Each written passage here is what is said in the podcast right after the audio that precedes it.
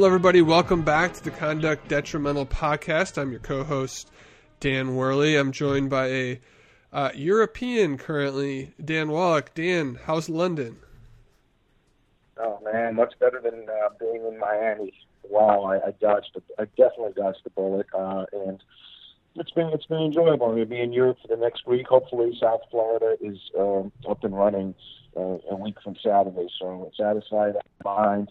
And uh, one one U.S. item that's not out of sight and out of mind is our subject for today, Dan. I mean, this is the biggest story of the year, at least for us.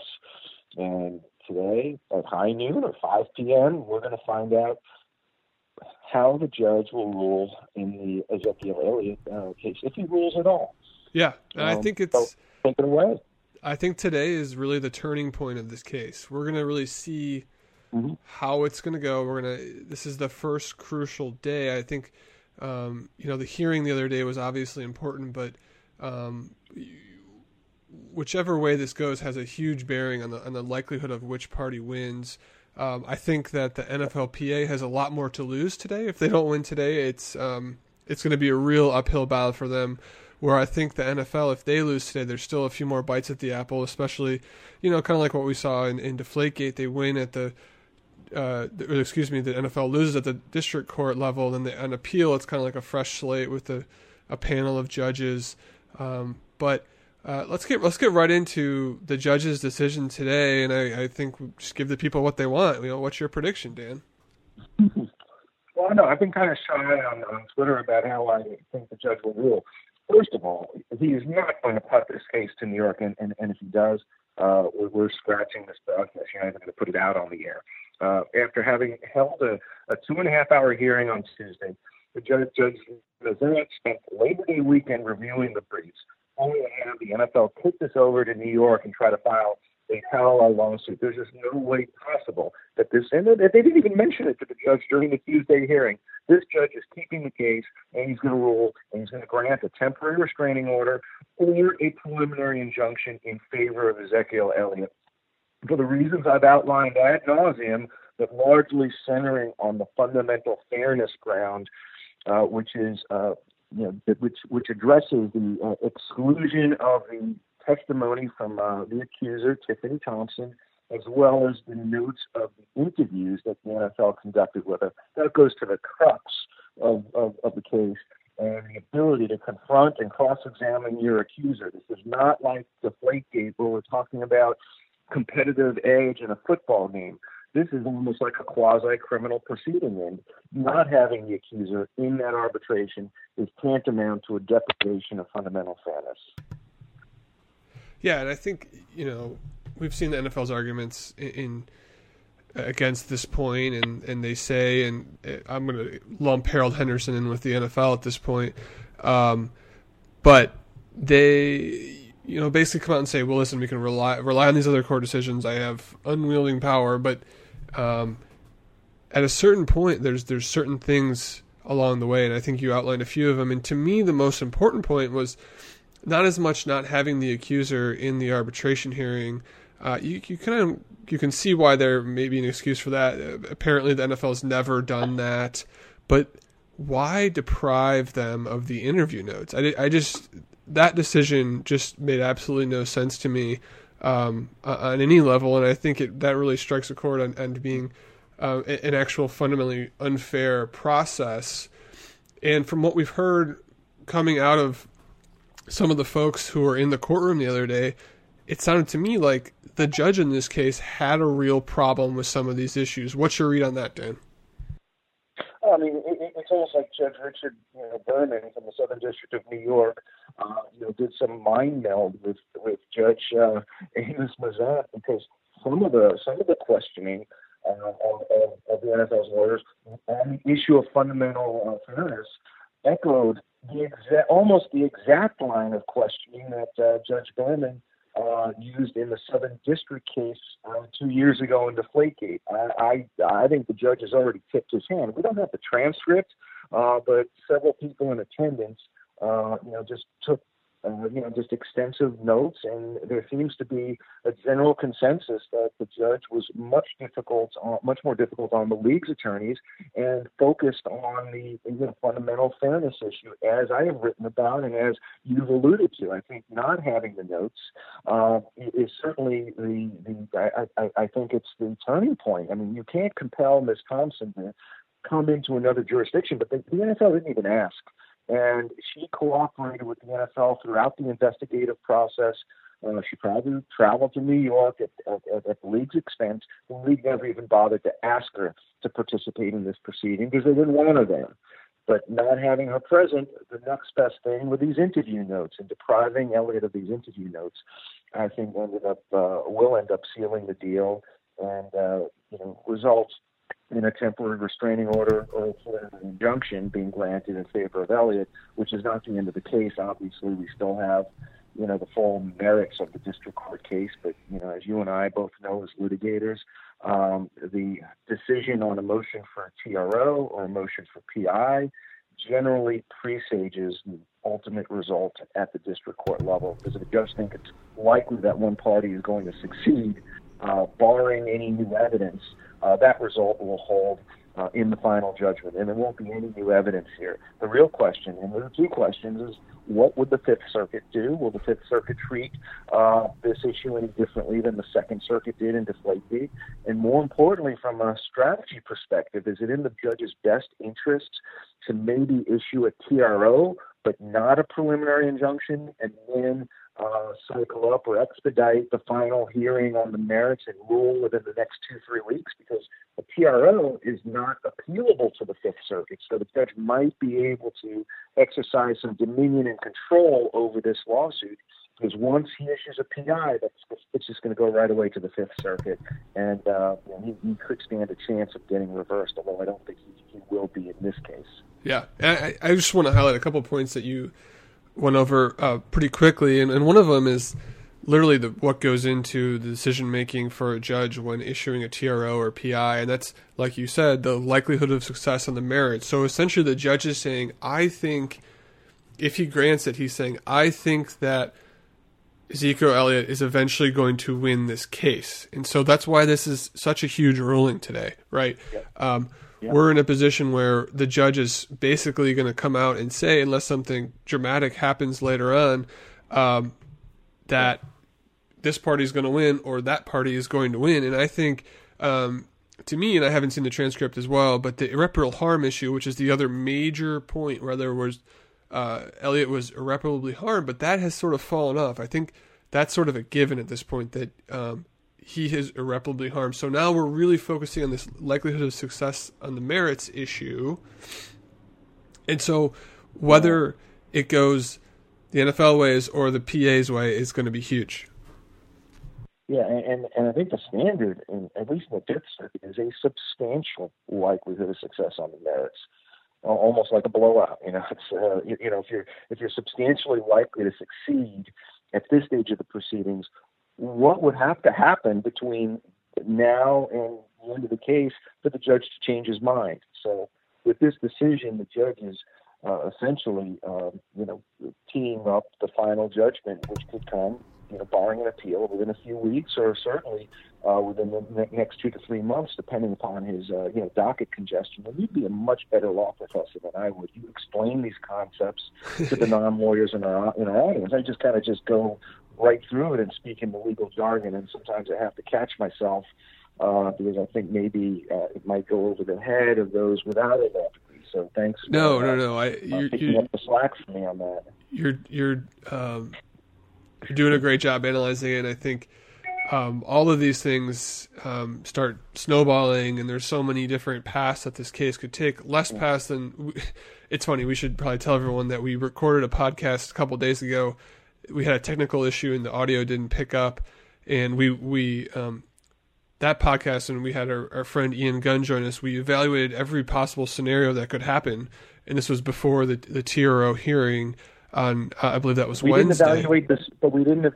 We didn't evaluate the scenario of the recording not taking. In. Yeah, that's the one we missed. That, that was unfortunately. the one scenario we, we completely overlooked. And, uh, sorry, go ahead. And so, you know, going down all these these rabbit holes of different different ways things could go based on one decision or the other, you start to start to realize that there's just so much out there. And so, um, I just try to. You're doing a great job of analyzing those. I'm just trying to slow us down and make sure that we're all on the same page with, with what's actually going on. And I think, um, getting back to you know predictions, I think I'm probably more on the fence here than you are. You seem to be um, under the opinion that it's definitely going to go uh, Elliott's and the NFLPA's way. I, I, think this is still an uphill battle for the PA. I think that you know obviously, and, and as the NFL has repeatedly hammered um, their court filings with, there's a lot of precedent out there. Um, that that leans in their favor, and and I think the PA has done a fantastic job of uh, putting some space between this case and Deflategate, and really showing the differences. Uh, it's just a matter of whether or not the judge in this case is going to buy it. Um, you know, I, I, think there's some factual issues that the PA has overblown, and if and, and, one of which being kind of these interview notes, which I just said were very important, but and they are. But at the same time, if you really dig into the transcript, you'll you'll realize that the arbitration, Kia Roberts testified that two the two formal interviews she did of of the accuser uh, she did have notes, and those were turned over. Um, and it, the other ones she didn't deem an interview; they were kind of like follow-up calls or things of that nature, and she didn't turn over notes for those things. So it, maybe it's a little bit less severe um, than the PA has made it out to be. Not not that that makes it right or any any more fair, but um, you know I think there's there's um, certainly some things out there that could give the judge a hook to rule for the NFL or, or say that they don't the NFLPA doesn't have a likelihood to succeed on the merits. Um, and, and you know, I think we always have to kind of take the tenor of a hearing with a grain of salt. Um, you know, I think in Deflategate, the two big hearings that we saw, right? So we the oral argument at the appeals level, and then Judge Berman. Those were both predictors of how the courts were going to rule. Uh, walking people that walked out of that both in both situations there knew and correctly were able to predict how the court was going to rule. Uh, Dan, you and I know that that's not always not always the yeah, case. But, but I, I think you and I were, might have been two of the few people who felt that way because a lot of the commentary coming out of Berman's courtroom for days and all the reporting was the two words "devil's advocate." That it just seemed too good to be true, and maybe Judge Berman was leaning on the NFL a little bit harder to try to force a settlement. I mean, we didn't believe that, but that was the conventional wisdom, and and uh, I, I see I see traces of the Berman approach in how Judge Mazzant questioned the NFL. I mean, maybe he's a poker player, maybe he's playing devil's advocate. I, I can only go based on the question. I'm not going to start second guessing and thinking it's too good to be true. Yep. Uh, particularly when there was a, a, a very sustained line of cynicism and, and uh, you know uh, what I would consider negativity or or uh, it just just uh, it wasn't hostility, but it just seemed to be one sided. Yeah, I, yeah, I agree, and I think that's the likely most likely option. I'm just throwing it out there as a possibility okay. that you know maybe they have a poker face, and I think there was probably even more of a reason to believe it in Deflategate because Judge Berman had this stance where he I went through the some of the documents the other day and, and some of the docket uh-huh. language, and he was I forgot about this, but he was constantly pushing the parties to settle. Constantly, everything he would do, he would encourage them to talk about settling the case.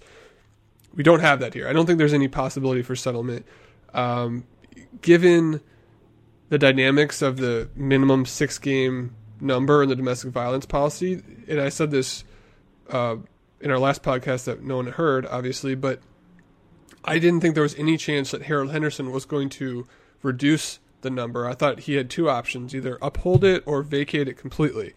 And that's why there's just no ground to me for settlement. Um, and that being said, I mean, I think the judge hasn't pushed that here. And so maybe there's even more reason to read into the tenor of the courtroom on Wednesday. But um, as we've discussed, who knows? Yeah, let, us talk about settlement for a second. I mean, I, I realize that you know Harold Henderson may have had. Uh, he didn't. I don't think he had a binary, you know, one or the other choice. But the league and the Players Association now have an opportunity uh, to resolve it, uh, to lower the suspension, pick pick any number that's going to make sense. But I, and, and I agree with you. I don't think the two sides can settle the case. But the reason the reason I believe that is because the NFLPA, uh, the union, I believe it smell it's like a shark that smells you know blood in the water, and the NFL seriously screwed up with this evidentiary ruling. And of course, we didn't even get into the Keir Roberts, you know, Keir Roberts, if I'm pronouncing the name correctly, that saga, which shows some hint of some kind of a whitewashing of the report and, and certainly the decision making. Um, I think the NFL, uh, the, the, the, the league, I believe, is vulnerable at this point, given what we've heard come out of the, coming out of this courtroom. I think there's no way, no how the Players Association settles for anything other than total capitulation because this is an opportunity to um, you know to score a major win in court, and if it does get upheld by the Fifth Circuit, uh, that's a counterweight to the Second Circuit and Eighth Circuit decisions. Of course, the PA could lose on appeal, but my my perspective on that is they're no worse for wear because they already have adverse precedent from the two, two out of two uh, federal circuit courts of appeal. I think this is an opportunity to kind of uh, you know recalibrate or or you know level uh, the judicial playing field if if the league can score if the union could score a major victory on a procedural uh, defect in how the league conducts its investigation and how it conducts its arbitration proceeding, I think that that could create a valuable precedent for future challenges. And this is the perfect case to use as a test case, given what we've learned.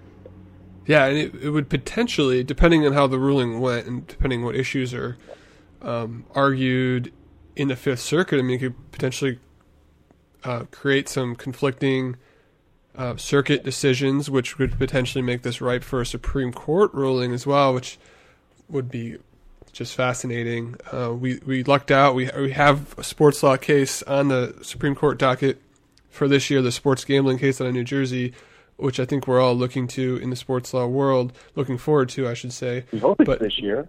Yeah, well, we don't know that it's going to be this year, but I mean this year's docket, this into, next session. Yeah, it could go into April, but there, there's always room for more. Uh, I mean, this is just stuff we love to talk about, and uh, you know, you and I with our litigation backgrounds, I think we we're a little bit more jazzed up when cases go to court uh, because we can tap into our uh, you know wheelhouse of litigation experience. You know, we've probably seen and done just about everything you could do in a civil litigation environment. You know, injunction, you know, uh, TROs, motions for preliminary injunction, evidence disputes, discovery disputes, trials.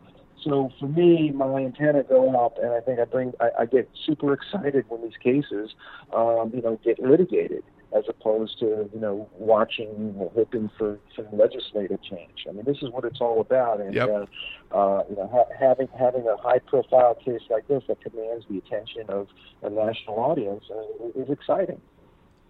Absolutely, there's there's no yeah, so. more exciting litigation than two parties who despise each other too, and I think that's the dynamic that we're in right now. And I found it. Uh, you know, we had some sort of ancillary court filings. They're bickering over the content of some uh, some briefs that were filed that were allowed by the judge. But anyway, it, it, within that, Jeffrey Kessler, the PA's lawyer, um, as one of the requirements for the filing, they have to do what's called a meet and confer. So they have to, you know, call the other side and, and say that they tried to uh, resolve this dispute before filing the motion. Um, so I, I, just in good faith, in good faith, right? They had to have a good faith conference. Yep. these parties have a good good faith conference. Yeah, I don't think so. I would have loved to have been a fly on the wall for that conversation. And and the funny thing was that there was this paragraph that was quoted um, from Nash within Kessler's brief, and I, I just imagine the conversation of being, "No, you have to. If you're going to file this, you have to put this paragraph in the brief verbatim. I'm going to type it out. I'm going to send it to you." And uh, I just got a kick out of, of, of thinking how that all went down. Um, but in any event, I think it's it's a good time to talk, and we've we've touched on this a little bit, but really um, going through some scenarios and next steps for what's going to happen after today, after uh, you know it's scheduled to be a ruling come out by the judge by five. Um, Dan, what happens if the judge grants the TRO but not an injunction? Uh, well, that's a, a, significant distinction. A temporary restraining order and a preliminary injunction, uh, are similar types of relief. Uh, they would act as a ban or a prohibition against the league uh, implementing its suspension. But a TRO is only uh, good for 14 days, after which the court would have to have a more full-blown uh, hearing on a preliminary injunction, although the court just did that. But the advantage of a TRO is that it is not immediately appealable. So if the judge issues a TRO, he basically controls the case and doesn't have to worry about the Fifth Circuit interfering in the proceedings, and it would provide the judge with a little bit of leeway to enter a final judgment, meaning after the TRO is entered, the judge would be able to set a, uh, a briefing schedule on the ultimate relief in the case, which is a motion to vacate the arbitration award from the PA.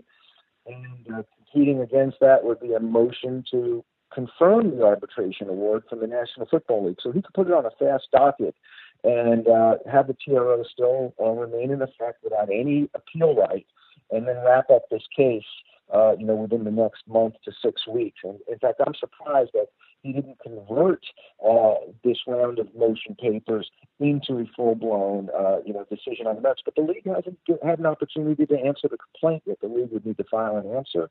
So the judge has a choice. He can either enter the TRO and have it not be appealable, or enter a preliminary injunction, which means that we're going to be in New Orleans you know, beginning on Monday with a Fifth Circuit appeal and the possibility of emergency motion practice before the U.S. Court of Appeals for the Fifth Circuit. So those are the two choices the judge has.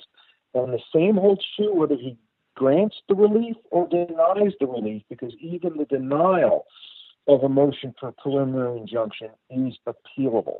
So, in the event that the judge, by some miracle, doesn't rule for Ezekiel Elliott um, and denies the preliminary injunction, I believe that Elliott can take an immediate appeal to the Fifth Circuit and ask for an emergency stay of the suspension. Am I am I missing anything? Do you, do you agree with that possibility? Not whether it happens, but whether that's even on the table as a prospect. Yeah, I I agree with uh, the whole thing right there, and it's interesting that um, the judge granting a TRO actually slows this whole case down a little bit. Um, if he if he goes the PI route, we're going to get a faster route to the Fifth Circuit. Um, I think we're all under the assumption that no matter what happens at this level of court, it's going to be appealed at some point, to, you know, regardless of which party. So uh, it's just a matter now of, of which route the judge would like to take at this stage. Um, and if, like you said, if if it's just a TRO, we're, we're at least hanging around the district court for the next few weeks. We may have another uh, preliminary injunction hearing um, in a couple weeks and briefing on that issue, more briefing on that issue. I doubt that they would need more briefing, but um, it's going to keep it in the district court for longer. Um, which, is, if if Elliott wins, that's that's you know if we're thinking now about going back to his suspension uh, there's a good chance that the suspension now starts kicking out later and later. Yeah, but you know, uh, I, I agree. Uh, but what, what's so weird about this case? Let's, let's compare it to Deflategate. We didn't have any preliminary injunctions or temporary restraining orders at issue in, in the Deflategate case before Richard Berman. I think Berman just set a briefing schedule for the ultimate relief on the merits, which was a, a vacatur of, this, of, of, the, of the arbitration or a confirmation, confirmation of the arbitration. And the lawsuit was filed in late July, which basically gave the judge a six week window to, to decide the case before the NFL season would intrude on the proceedings. But we didn't have that opportunity here because of the delay in the uh, announcement of the of the suspension. So it by necessity had to go to an emergency, uh, you know, TRO or, or PI motion practice just to be able to enable Elliott to play for the first week of the season because had it gone the normal uh, full out on the merits with setting a briefing schedule on the ultimate relief, it, it would have taken until at least the middle of September, and you'd already be missing a few games. Um, so that is one major distinction between this case and the Brady case. Absolutely, um, and it, it, it always makes me laugh when people complained about how long Deflategate was taking. Um, because in reality, both Judge Berman and uh, the appellate court in that case both moved quicker than they do in normal cases. They put them on expedited schedules. Um, yeah. it, you know, typically in litigation, something like that would take probably an extra year, if not longer, to get through. and you know the fact it just kind of gives everyone a glimpse into what um, you know federal litigation is is really like. Um, although that was sort of an anomaly because that moved relatively fast, even though it seemed very slow, and it seemed like it took years for uh, Brady to actually serve his suspension. Um, so, do we think a notice of appeal gets filed, you know, today after this? Uh, you know, assuming it's an appealable decision. Yeah, just just just almost as a um, you know as a protest or an fu. I think the notion of parties, and we've seen this in the. I know we saw it in the Christie two case, the New Jersey sports gambling case. I think we even saw it in uh, Deflategate. Um, the league and that, we're in the era now of electronic filing. This decision will come down at six, you know, six p.m. Eastern, possibly on a Friday night. But uh, it wouldn't really take too much effort to throw up a two-pager uh, on on Pacer on the docket later this evening with the losing side. If there is a losing side and there is an appealable order, I, I would expect to see um, a notice of appeal on the docket later this evening, or certainly by the weekend or Monday. Uh, certainly no later than that. Ordinarily, under uh, court rules, a losing side has 30 days to file a notice of appeal. Hey, Conduct Detrimental fans, we have some big news to report. We have our first actual sponsor for the podcast, and it's on a topic that's near and dear to our hearts fantasy football. So, if you love fantasy football, then you need to try our new favorite app, Draft. It's weekly fantasy football, but not like the other guys. On Draft, you draft real live snake drafts with other people, just like in your season long league. Here's how it works it's a draft that lasts for just one week and there's no management. Just set it and forget it. Once you're done drafting, that's it. No trades, no waiver wire. Draft even takes care of the last minute injuries for you. Drafts start every couple minutes, so you can join one right now. And the best part, you can play for cold, hard cash. Drafts start at just $1, so there's a draft for everyone. No salary caps, play in a real live snake draft, just like you play with your friends in a season long league. Come join us on Draft today. Download the app at any time. Just search Draft in your App Store and join a game in minutes. Or play right from your computer at playdraft.com, whichever way you want. For a limited time only, our, all new players get a free entry into Draft when you make your first deposit. But you have to use our promo code, which is SportsLaw. That's right, Conduct Detrimental fans. Play in a real money game for free by just using the promo code SPORTSLAW on your first deposit of the draft. Just search draft in the App Store or go to playdraft.com and come play with our free promo code SPORTSLAW. And we're back at it. And one other thing, you know, that the NFL did complete well, I shouldn't say completely unrelated, but somewhat unrelated to this case, they I guess they rectified one of their big domestic violence mess ups in the past. And Dan, they came out just today, or maybe last night, and announced that they're suspending former Giants kicker Josh Brown, a subject that we've talked about many times on this podcast, to six games, the the minimum under the domestic violence policy. He previously had been suspended for one game, and then it was an indefinite suspension. What do you make of the timing here?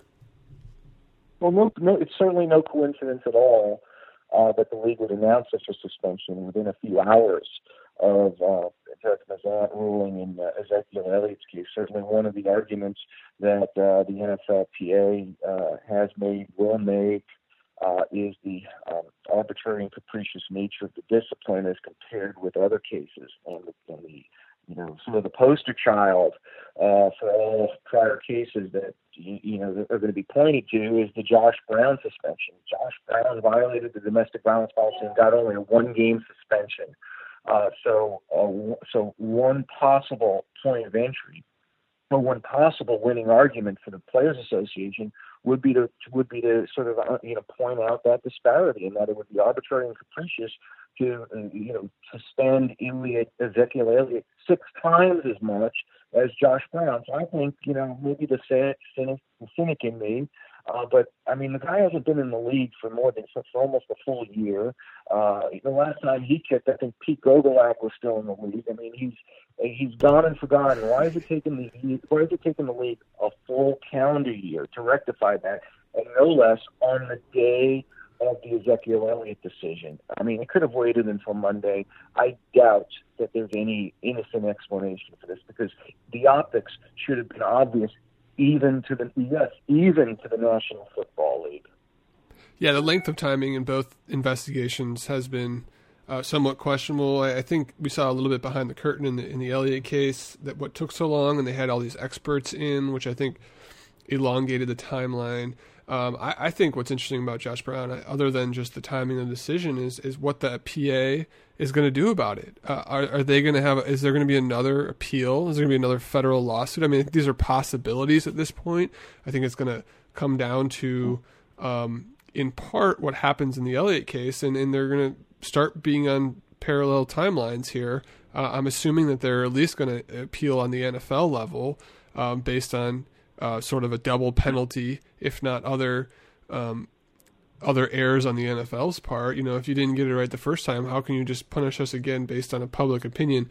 Uh, Dan, we've seen that argument before in the Ray Rice case, obviously operating under a different policy um, at the time, but uh, still a very curious um, timing for that decision. And also, uh, you know, I, I just can't imagine that they I don't know. Maybe maybe I'm pessimistic and think that the NFL always looks at things through a PR microscope, but uh, yeah, it's the I mean, there's a lot of not great cases floating around the news lines right now. Um, yeah. But we'll see. I mean, opening weekend, I'm sure the games are gonna, uh, you know, override that. But we'll see yeah, I mean, my, my perspective on it is I don't think Judge Mazzant is going to fall for it. First of all, the comparison and the different penalties. I don't think it's such a big argument anymore under the new domestic violence policy if it's six games. Um, uh, you, you know, this case, the, the Elliott case, is going to turn on the procedural defects rather than the um, you know extent of the punishment. Uh, I believe, and uh, I'll, for once try not to advance the litigation uh, cause. I don't think I don't think Josh Brown is going to challenge this. He wants to play in the league. What is he going to get from fighting it? He's going to get five weeks uh, money. He's he's unemployed right now. He's not earning. I, I don't know what deal he made with the Giants to you know, what kind of severance arrangement, but I think he, his contract isn't guaranteed. He's out of the league, and if he fights the NFL, um, he'll remain out of the league for the foreseeable future. You don't have to fight the NFL in court to be blackballed, as uh, you know, Colin Kaepernick you know, knows all too well. Uh, so I think uh, I think Brown accepts this punishment, and perhaps uh, once he finishes serving it, which he's probably already served it, uh, it might provide a more palatable uh, environment for Brown to re-enter the league because no longer will he have gotten away with it. He will have served the full suspension.